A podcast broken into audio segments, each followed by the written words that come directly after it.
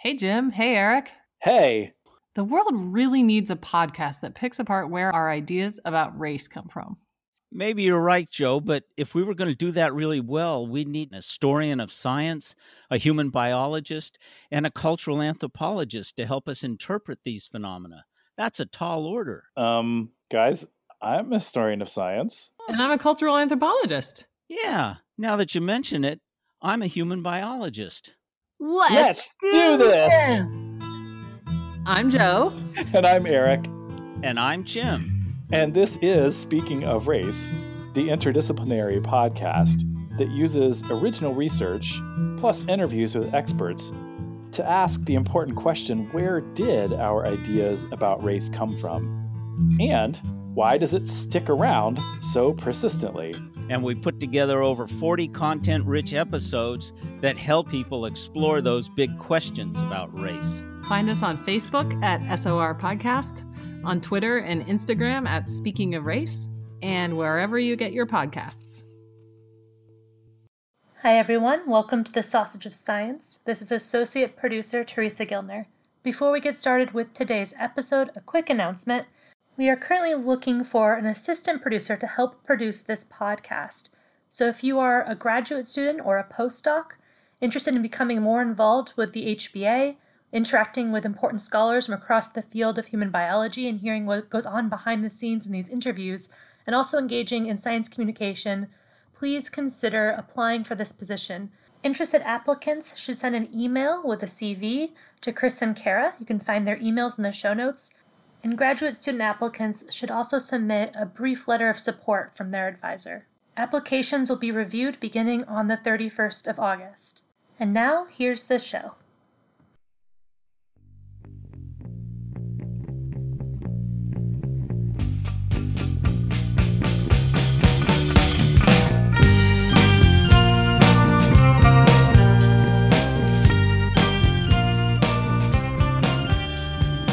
Kara, this meeting is being recorded. What are you doing? You're trying to catch me in a lie? I'm totally trying to catch you in a lie and spy on all things in your office right now. I want to know what's happening in Alabama. Is it as scary have, uh, happening in Notre Dame? we have a little we have a little outbreak down here, as you might have heard. What? I know nothing about outbreaks on college campuses. None at all. Do you hear my sarcasm? Yeah, yeah I, I heard your sarcasm. I was thinking I was thinking of the piles of luggage that you described outside your window, outside your building. Outside the stadium. So, yeah, they have a COVID testing site. Yeah, basically, my office is part of the stadium, but it's on the opposite side of the stadium, the COVID testing site from where my building is. And yeah, there are these, was as of Tuesday last week, and I doubt it's changed much, this long line of students waiting to get tested, and then these piles of luggage that students have to bring with them in case they test positive and have to go into isolation. It was a haunting scene. On Friday, our VP of Student Affairs, I think, had a come to Jesus meeting with student leaders and shared an anecdote about an off campus event leading to an exposure in which a person told a bunch of friends that they had tested positive, and about 50 people then went to get retested, and about 15 of them tested positive, and 15 divided by 50 is 29%.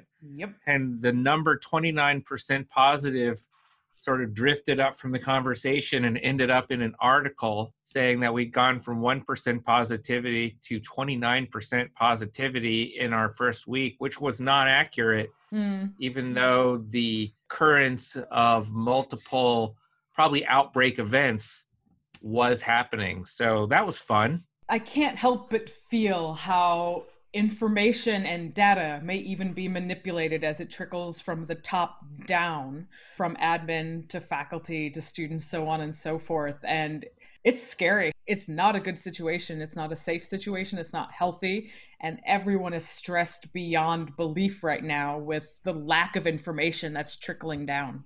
But hey, Kara, at least they're consulting social scientists like right? anthropologists at every step. My phone's been ringing off the hook, clearly, off since May. The hook.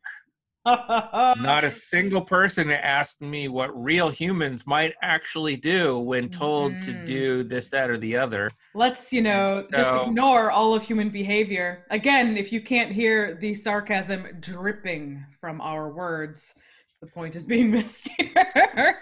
Point is being oh. missed if you think oh. that we oh. believe you should just blame faculty and or students for everything. Mm-hmm. Or administrators for that point. Nobody really needs to be blamed at this point. This is the the explanation or at least the thing I've been telling myself and others for quite some time is that there is no correct way to do all of this. There are going to be missteps and mistakes no matter what plan is implemented, even all online as we saw today with a worldwide Zoom outage. there will be mistakes. So there's no 100% correct way to deal with it. But there are some very wrong ways to go about this. And we are seeing those very wrong ways play out in real time. If you need any help, uh, listeners, understanding wrong ways, we have two great episodes with Alex Brewis talking about the uh, unfortunate implications of stigmatizing people as a public health mm-hmm. strategy. And also, as you are likely pivoting and shifting and doing all manner of things to cope with the new teaching environment we're dealing with, we also have an episode about alternative teaching methods with Dr. Oh. Susan Blum. So we've got resources out there. Speaking of which, as ingenious as I thought I was in requiring everyone to buy $3 shields to go over their masks, mm. man, not only was I too stupid to realize I needed to tear off the plastic coverings so I could actually see through it, man, that sucker just about suffocated me. it was the worst. I don't know how stormtroopers fight on Star. Trek. That's Star why they always miss people when they're shooting. It's That's the true. mask. That's why there's yeah. such terrible shots. Yeah, I mean, I at the moment, Notre Dame is all online and it's only supposed to go for another week, week and a half at this point. But the in class teaching experience was terrible. No one yeah. could hear anyone. You can't do interactive things with students because they can't be near one another and they can't hear one another and then anyone zooming in with a live class can't hear me because none of the tech was set up. And so it was awful. Anyway today is such a super exciting interview because it's like the lowest stress happy interview in which i get to interview you. Aww.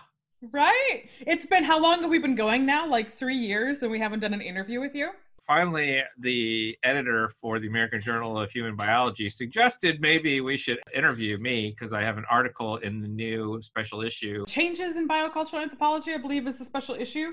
And not only are, do you have an article in that issue, but it was one that the editor, Bill Leonard, wanted to highlight to show its significance so, huh. and its importance. There. There. See? I'm not just tooting my own horn. Clearly, I need to be convinced only with Bill Leonard's approval that you should be interviewed. well, I, I don't blame you on that. Bragging a little bit too much. I'm sorry.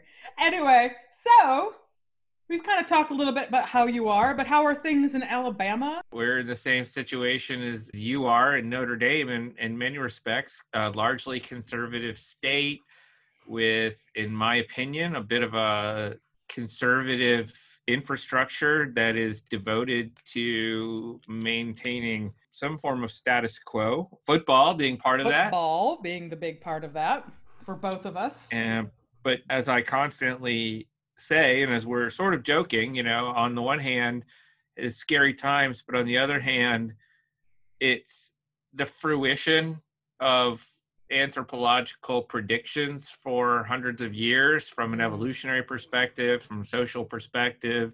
And so it pains me, as with everyone, to lose so many wonderful people and see so much fear. It is a brilliant case study in many of the things that we examine. And one of the things I examine is, is health and how cultures buffer themselves against health and how people approach health. I don't recommend, I, I'm imagining we're going to talk about tattooing in a second. Mm. I'm not going to suggest anyone go out and get tattoos to protect themselves against COVID 19 or anything like that. It may also not be a good idea to uh, go out and get a tattoo, period, right now, it, given the close it, contact it, it requires. but as you recall, back in May, that was one of the first places that they advertised. Tattoo studios and bars were among the first to be explicitly cited as being open again. It was the weirdest thing. You know, who knows how these things go about. But yeah, so that also reminds me in that AJHB has been slowly releasing commentaries about human biology and COVID 19, and that special issue as a whole should be coming out within the next month or two as well. Yeah, I saw Barry's piece, Barry Bogin's piece mm-hmm. on predicting that there'll be low birth weight kids as a result of the psychosocial mm-hmm. stress of this global pandemic. It's been getting a lot of traction in the press. And Kara, I think you and I have a commentary what? in that. We oh, do have a commentary about the importance of science communication and combating misinformation during such a critical time when so, people are so how, how could we communicate science better, Kara? I don't know, maybe by doing what we're doing. Oh, no, that's tooting the horn a little bit too much because we could definitely improve on what we're doing with the podcast and try to make it as accessible as possible and definitely Let translating our know work. that we do it. Let people know that we do it and also translating our work in really accessible terms so that you don't have to be a human biologist to understand it. Transcribing what we say so people who have accessibility issues, not talking over you when you talk, you know, stuff like that. There is that. The transcribing thing is something that we both want to do, but we need to find money to do it. Yeah, well. Well, we do have some excellent help because we have wonderful producers who help us make the sound better. We, have. Teresa Gildner, who's our current associate producer, and we're looking for an assistant producer to work uh, with Teresa. So if anyone we is are. interested, any postdocs or grad students out there want to get public engagement experience, you also get like the awesome backstories in our field that no one ever gets to hear and that you will end up having to edit out of each episode. It's true. It's true. It's a good way to get to know folks and and how the field has kind of come together. Anyway, let's get back to you, Chris, and the new article that you have out in AJHB, and it is called "The Evolutionary Adaptation of Body Art: Tattooing as costly honest signaling of enhanced immune response in American Samoa. And as I said, this was one of the papers highlighted by editor Bill Leonard in the new biocultural special issue in AJHB. So, before we actually dive into that paper and what that paper says, let's just go back to the beginning of how you even got interested in tattooing, particularly from a biocultural perspective. Well, I got interested in tattooing because before I was a scientist, this was sort of when tattooing was getting popular again in the late 80s. It wasn't super common, but it was common enough that it was popping up here and there. And I had some friends who had become or were becoming tattoo artists, and I got to see them develop their skill and craft. And I guess, or when I moved to New York, it was still illegal, right? It's hard to imagine now that tattooing was illegal in New York, but it was illegal until what was believe, the basis for that decision? Like health hepatitis. concerns, hepatitis. Yeah, hepatitis. But yeah, only Fun City Two was open. Fun City was one of Jonathan Shaw's places, and he is associated with the neo tribalism movement there. And I, I just remember between having been one of the earlier or first people I knew getting tattooed, having friends who were learning to tattoo, and then seeing the law change and tattoo just exploding um, mm. everywhere and becoming super super popular i just had a vested interest in it as a cultural phenomenon before i went back to anthropology some friends of mine and i were interviewing tattoo artists and really wanted to get to know more about the industry and, and the cultural practice really without much in the way of, of uh, background knowledge but then when I started studying anthropology in grad school, I just started looking into like, has anyone studied this from a biocultural perspective? And I was surprised that I couldn't find a whole lot. I should add, and I, I'm leaving a critical piece out. I took a class, like many people. I took a class on body modification as an hmm. undergrad and read a lot about it. And my undergrad mentor, who's a linguist, suggested I write a paper on Native American tattooing hmm. as my term paper. So I did this HRAF investigation, the Human Relations Area files, and dug into that, saw some of the trends. And I guess critically, one of the sources I read in that class was in Modern Primitives edition of research, which was a music culture fanzine that had become a book series, a sort of hmm. counterculture stuff. And the MO of Vale Vale, one of the editors, was he worked at San Francisco City Lights bookstore, and his goal had been to approach counterculture and punk rock in the same way that cultural anthropologists approach their studies. So he not only would interview people like, oh, I'm blanking out on the guy's name, the the modern primitive guy who liked to suspend himself from hooks mm. and hmm. stuff like that. Anybody's into that scene will will know who I'm talking about. He was like a sort of the face of the modern primitives movement. But not only did he interview some of the main people, he did actually publish stuff on Samoan mm. tattooing and all this stuff around it. And so I, I remember very distinctly, I'm going to tell you two stories. One is the story I remember from this Samoan tattooing thing where they'd been getting these tattoos. And at the very end, it was over several days, one guy got a tattoo on his belly button and his intestines ruptured out and he died. Right? Which just blew my mind. Couldn't really understand that at the time. And I, and I can understand it now. I've never seen that. I don't know of anyone now who has had that happen. But I do know that the belly button is the last part of a pe'a that comes after many days of being pounded on. And the idea of having that sucker pounded into your belly button, which is a weak spot, lends itself to a herniation. I can I can easily see that happening. So I'm going to pause you because you just said something that I know I don't understand. I'm sure everybody else does. You said that the belly button is the end part of a pe'a. What's a pe'a? Yeah, so a pe'a is the male Samoan tattoo mm-hmm. that extends from halfway up the torso to down below the knees. It's like a having a pair of knickers. It's like a really really heavy black work tattoo that covers everything and you know has to be done in sort of one series of sessions over like a month or something you can't stop mm-hmm. and very very last piece they do is one that is in the belly button is there a reason why the belly button area is the last bit they do they associate that with birth so you're sort of ah. reborn there Interesting. Oh, that's really cool.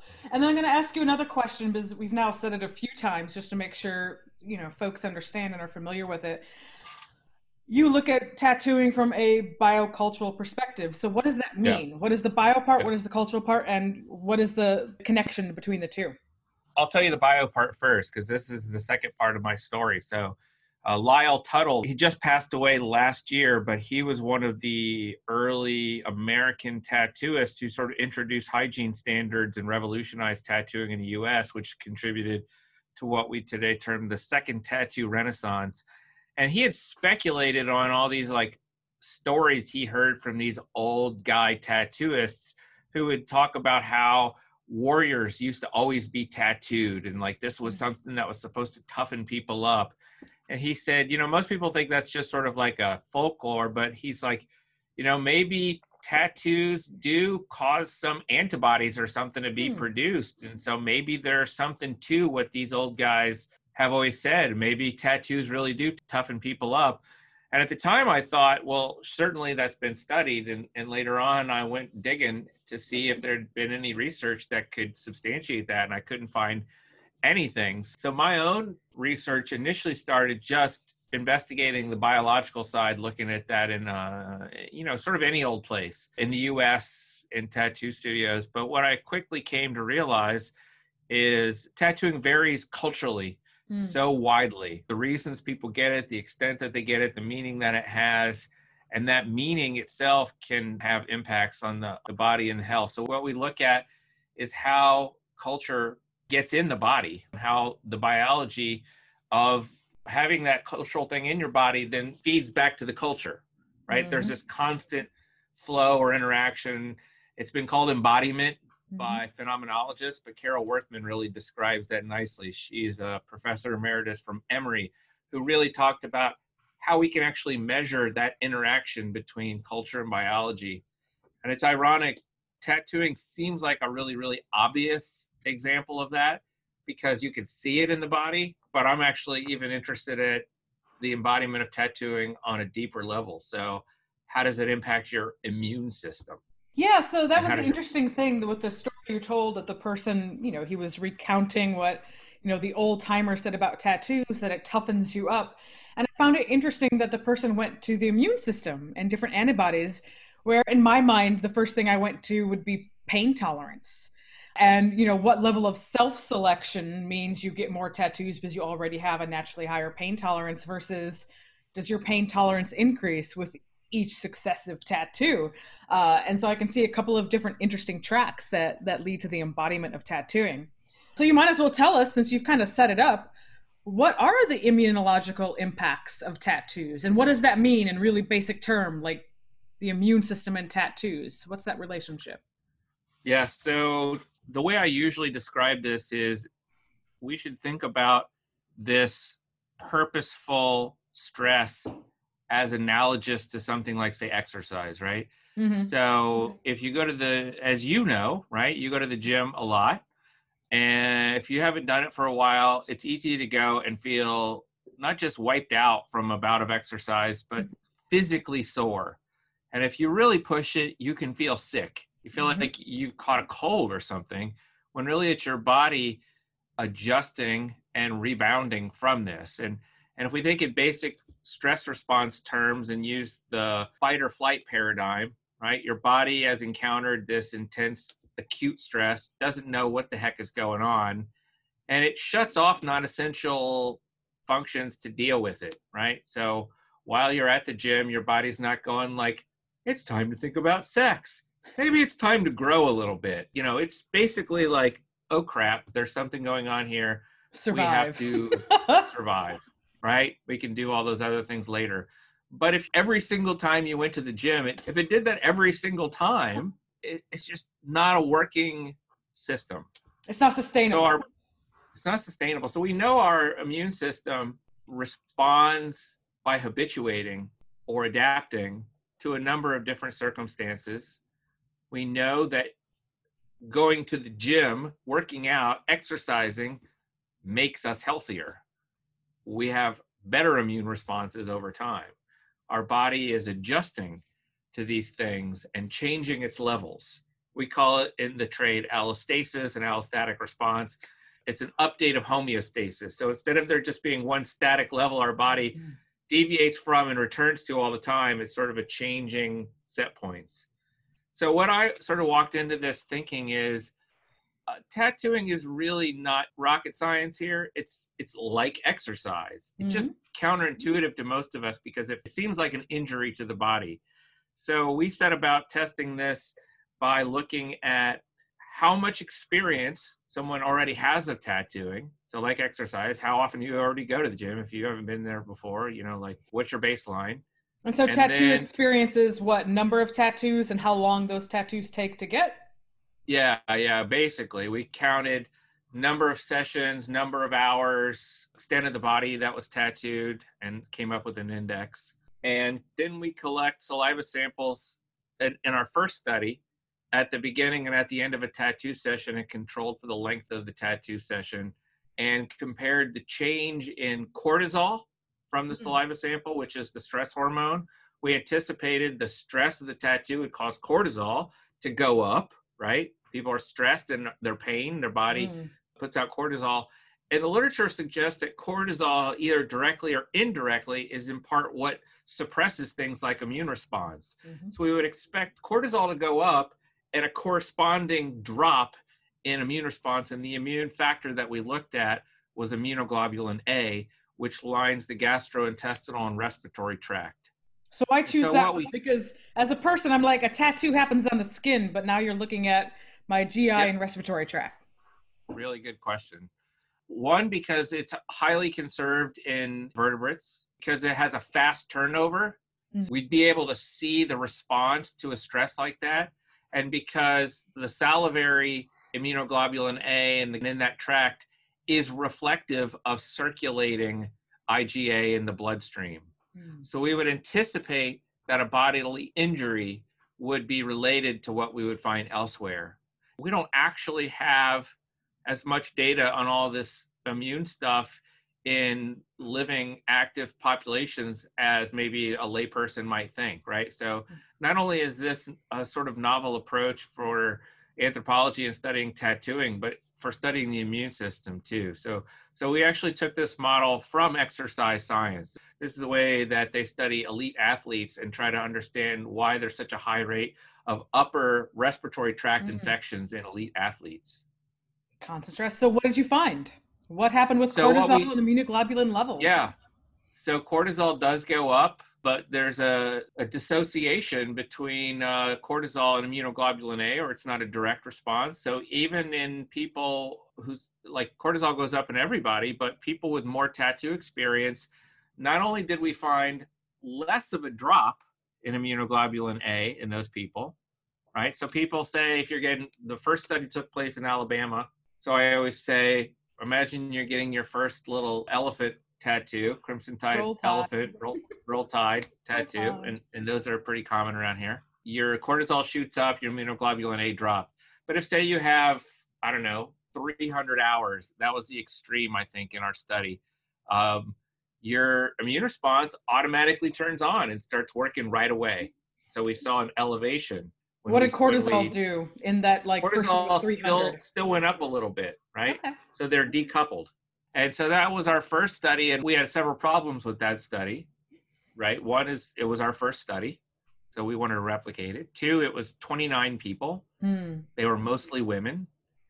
And so the paper that I'm here talking to you about today was actually took place in American Samoa, which is where we went to replicate it because tattooing culture there has been continuous for several hundred, if not thousand years. In other words, when missionaries and colonial folks went out in the rest of the world and eradicated tattooing practices among indigenous peoples, they did not sufficiently stomp it out in the Samoan Islands. So we still see traditional tattooing styles all over the place there. We see people of all walks of life, conservative, liberal, everything tattooed there. So, what we see there is a value for tattooing. We see it in all walks of life, and we see so much extensive tattooing. So, we could find tons of people who just had like hundreds and hundreds of hours of tattooing experience. Right. So, how did that compare? How did the American Samoan population compare to what you found at Alabama? Almost exactly the same. Now, did that like blow your mind? Were you expecting to see a difference because of the long history of tattooing in, in American Samoa? Yes and no. So I'll tell you, on the one hand, I expected support, but given that we had small samples in both cases, I'm mm. never, you know, I'm always skeptical of any research that supports what I, my preconceived notions and what I want to have happen. Be skeptical. Um, you know, yeah, well, you know, I mean, all the media that we got after the first one that said, mm got a cold, get a tattoo or 20. Just left me thinking, this is so dumb, right? This yeah. can't possibly, not that it's not accurate, not that I don't trust myself, but as a junior researcher, I did have a lot of imposter syndrome and really just was waiting for the other shoe to drop. What did I yeah. miss? What did I forget? It's also an and, excellent uh, example of how results can be misconstrued in the media. Yeah, yeah. and so, you know, and the other thing, when we went to American Samoa, we had problems, right? So American Samoa is not Samoa, meaning that it's smaller. It doesn't have as many hand tap tattooists traditionally working.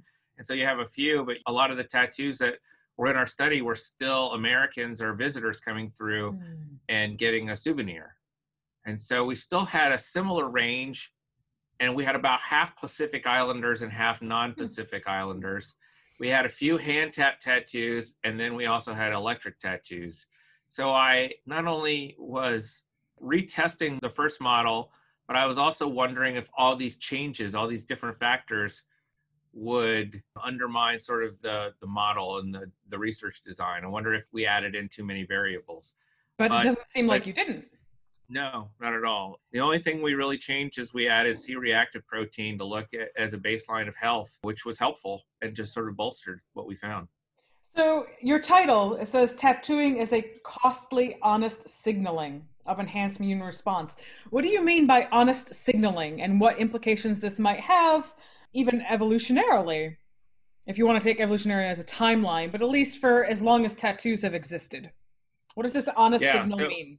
So as an honest signal it means you if you have a lot of tattoos and your immune system is going up, it suggests that you're you're healthy, right? Your body's responding in a healthy way and it's healing well and why we imagine it's a good signal is because tattoos are a visible symbol that are culturally used, right? And so we're doing a fair amount of interpretation here. We haven't tested the sort of signal receiver side of things. Mm-hmm. But I see that tattoo on your arm that you're showing off there, right? It's a good signal that you're you have a healthy immune system. It healed well. It looks nice. The art's stable. It's not all splotchy and blown out with scabs all over it. That suggests that you're a healthy person and it's complementing your morphology. So we we imagine that tattoos sort of draw attention to healthy phenotypes. And that's based on some previous work that's being done. But it's also based on work that I did here at the University of Alabama. We did a sort of a small epidemiological survey of tattooing, piercing, and tattooing and piercing related medical complications among a sample of 500 undergraduates nationwide and 6,500 here at the University of Alabama. And we found that tattoo related medical complications are associated with what the CDC would term obese phenotypes. Hmm. So we can only speculate at this point, right? Because there's some problems between those classifications and health, mm-hmm. especially in Polynesian bodies, which have been fetishized, right? But consistently in every one of our studies, we find that we have to control for body size to look at this. And in that one study, we found body size was a negative predictor of basically tattoo health. So when you so, say that, explain what a negative predictor of tattoo health means for body size. Yeah. So if you get an infection, mm-hmm means you're not healing well to that tattoo. You probably shouldn't be getting. Probably so the larger your, your body. body size, the worse you would heal after a tattoo. Is what you're saying? That's the inference. The inference. All right, so I'm going to. I'm not actually switching gears. I'm continuing it, but I want to get at a wonderful story of your own involving you getting a hand tap tattoo, and then not because it was a tattoo, or the experience of getting tattooed, but that tattoo didn't become infected at yeah. one point in time. So walk us through one, the experience of hand tap tattoo and how that felt compared to the electric style tattoo, which I know you have yeah. as well, and then the horrific infection story. yeah, so I like telling this story because it's a great example of the importance of participant observation. So I have experienced hundreds of hours, I guess, of electric tattooing, I guess I've done stick and poke on myself, so I know what that feels like. And I've watched people get the hand, the traditional hand tap tattooing, which they call it hand tapping because in one hand you have basically a drumstick, and the other hand you have a little hammer, and you're they're hammering. It's called tapping, but they're hammering the ink into you with razor sharp needles or in the past carved boar's tusk. And, you know, uh, we ask people their pain ratings, and people's pain ratings after each session are usually on a scale of one to 10, as low as six, as high as 12. And that's on a one to 10. Did right? you have to like remove those answers when it was 12 because it wasn't on the scale that you put out? I just, they're 10. You know, I mean, for statistical purposes, they're 10 but I write it in, right? So we had this mm-hmm. anecdotal report, you know, of this poor guy who just every day was like, that hurts so bad, right? But even so, after a month of watching folks of all backgrounds, men, women, come in, younger, older, get these tattoos and sit there like troopers. I even saw two sisters who got Malu both What's pass Malu? out. What's Malu? Malu is is the counterpart to the pe'a, right? Uh, it's the female version. It's like triangles and patterns on the thighs, and it's not nearly as extensive. It takes like four hours. So these two sisters, one was getting her malu, and her mother was there, and her sister was over on the bench, and uh, all of a sudden we hear a thwomp, and the sister had passed out, and we all ran over there, and the mother was screaming, and the sister was laughing. Oh no! Right, the sister was getting her malu, was laughing at her sister who passed out. but then a few hours later, that sister who said she was doing fine, then she passed out, right? So it's pretty intense. It is. So I thought, well, yeah, it's more painful, and everybody told me that, but I would be able to deal with it. And the minute, literally the minute, the second the that hit my leg, I was like, oh my God, I might have to tap out. So this where is, on your leg? Oh, in the side of my calf, on the whole side of my left leg. Which one might not and, consider to be a very sensitive area of the body relative to other parts that might get tattooed. That should, you'd think, be a bit tougher and handle it better. Yeah, yeah. I mean, like I said, I've done hand tap and I've tattooed. My legs are all tattooed up, right? So I didn't really think much of it. But oh my lord, I all I could do was just watch the geckos on the ceiling and breathe and try to. And the flies that kept landing on my face were driving me to distraction. It was just, it was excruciating. It was way beyond what I imagined it would be. Interesting. And then, and, so how did it heal after the fact? Yeah. So then, well, so here's the problem. So on the one hand, I'll say I asked Suasuluwape Patelo Aleva'a, who is the high chief, the paramount chief, the big cheese of all Samoan tattooing in the world, right? His son Paul gave me the tattoo, and I was there working with the Suluape family, who are the holders of that tattoo knowledge. Sua introduced hygiene standards for Samoan tattooing to protect it, right? Mm. So it could be practiced with global travel and disease transmission issues. He's the one who introduced hygiene and wearing gloves and sanitizing everything, and it's why they've had to transform some of the tools. And I said to him, I was like, well, you know, before you did this, was infection norm? And he was like, yeah, we all used to get infections. And he showed me these bald patches on his pe'a. Oh, interesting. Right, where he'd gotten infections, and that was just sort of part of it, right? Mm-hmm so yeah i got this tattoo and you know they don't really tell you like if you go to a modern tattoo studio they give you lots of instructions on how to take care of it and all these things and you know someone they didn't really tell you so much like that you know they they're just like don't go in the ocean there's no like plastic covering that covers it up right after like you get in america he, he did wipe it down and wrap it there initially okay. yeah but beyond that there wasn't too much but what I did have to do though is jump on a plane for 18 hours and come back. So all the blood went down there, and I had serious cankles when I got back to the states. They were swollen up so bad I couldn't tie my shoes. Wow. Right. And then I w- was in my own yard, and I live in Alabama, where fire ants are an invasive species, and they are the bane of my gardening existence. And I'll just add that it was my birthday, wandering around. Which you also just recently had. I just did, yeah. Minding my own 48 year old business in my yard. Went to the mailbox to probably pluck out a birthday card from my mom and got attacked by fire ants who stung me right on that new tattoo.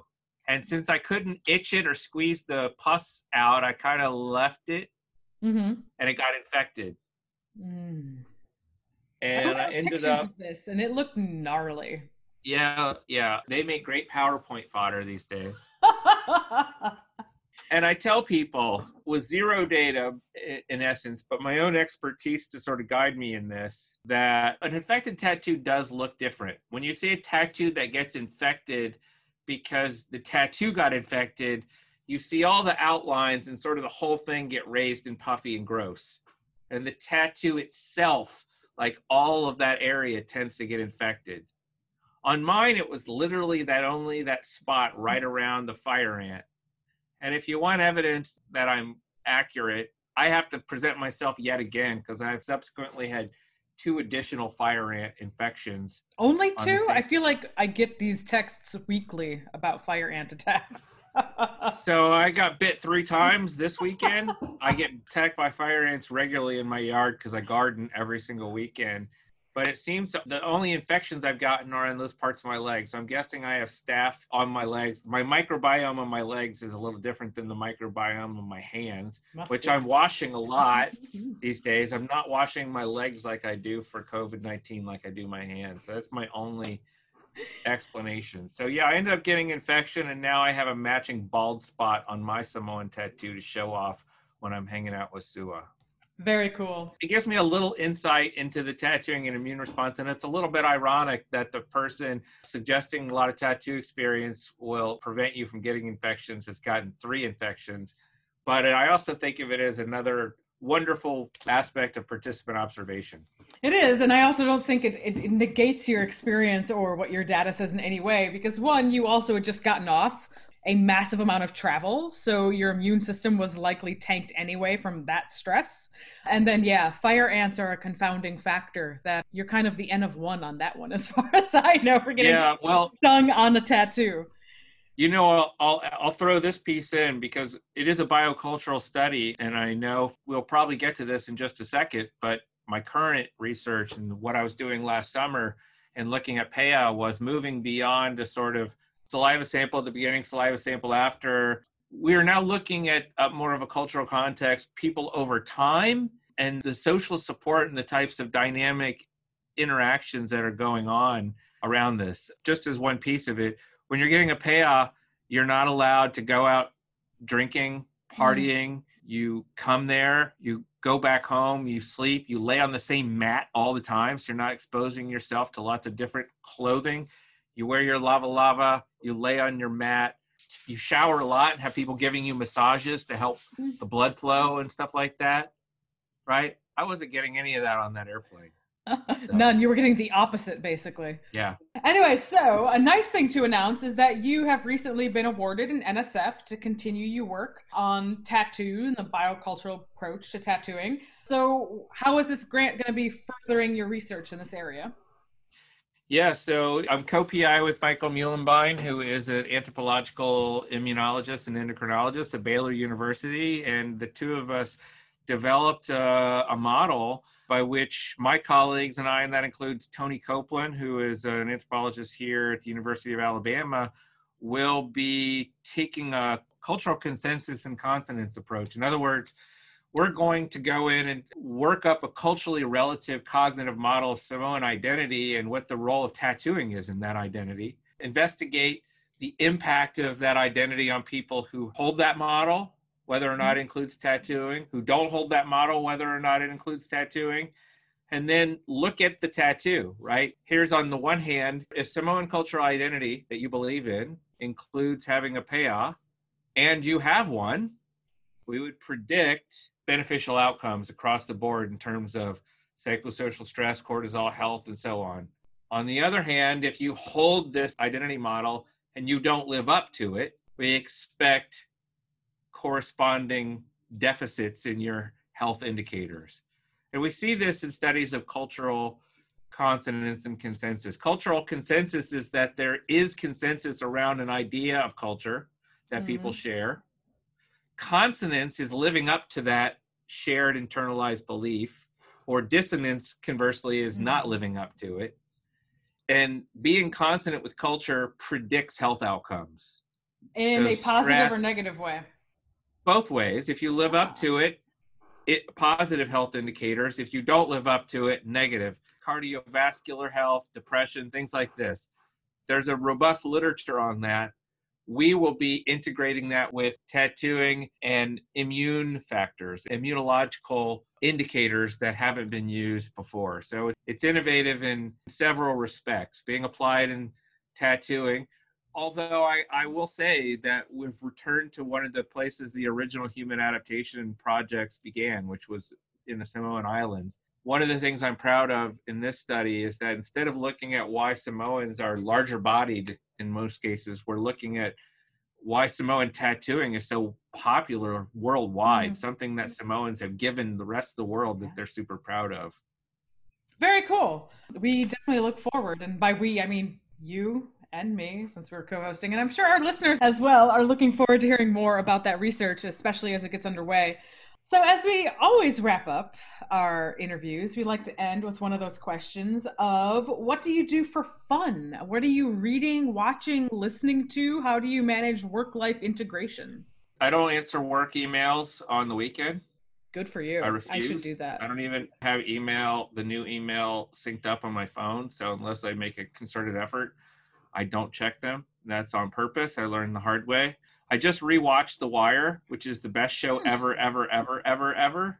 Eh, like season five, like it trails in quality no, as the seasons go it on. It doesn't. Season five hits it out of the park with the whole mayoral politics and stuff. And now we're watching Treme, which is the next series that the same makers did. It's uh, oh. uh, post Katrina New Orleans. I did not and know about. We already that. watched The Deuce, which is how the sex trade turned into the porn industry in New York. I like David Simon. I love that work because mm. the political economy that is so difficult to integrate into anthropological research and biocultural research is so well demonstrated over the five seasons of The Wire. Just beautifully articulated political, econ- economic weaving of narrative. Perhaps I need to revisit it because it's been a very long. I think the last I watched it was like my first year in grad school, so that would be really interesting to rewatch it again. Yeah, I watched the whole thing 15 years ago and rewatching it. I had at the time said it was my favorite show ever, and I doubled down on that. It is so good. I think Deadwood will still win for me for favorite show ever, but you know, good show, very stylish. I mean, it's just it's the swearing the amazing profanity of Al Swearengen will forever be my favorite.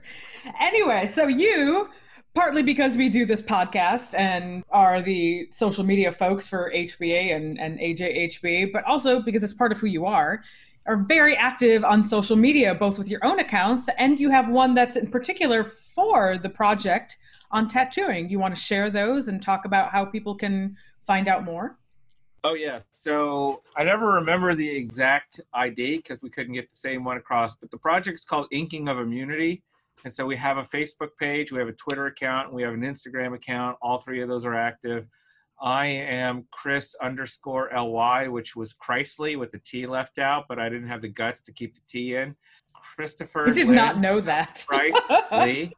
Uh, and I'm going on record now. That's what that means, and that's why that is. And I'm also on, I think I'm Cheech Sweet on Instagram. I'm Christopher Dana Lynn on Facebook.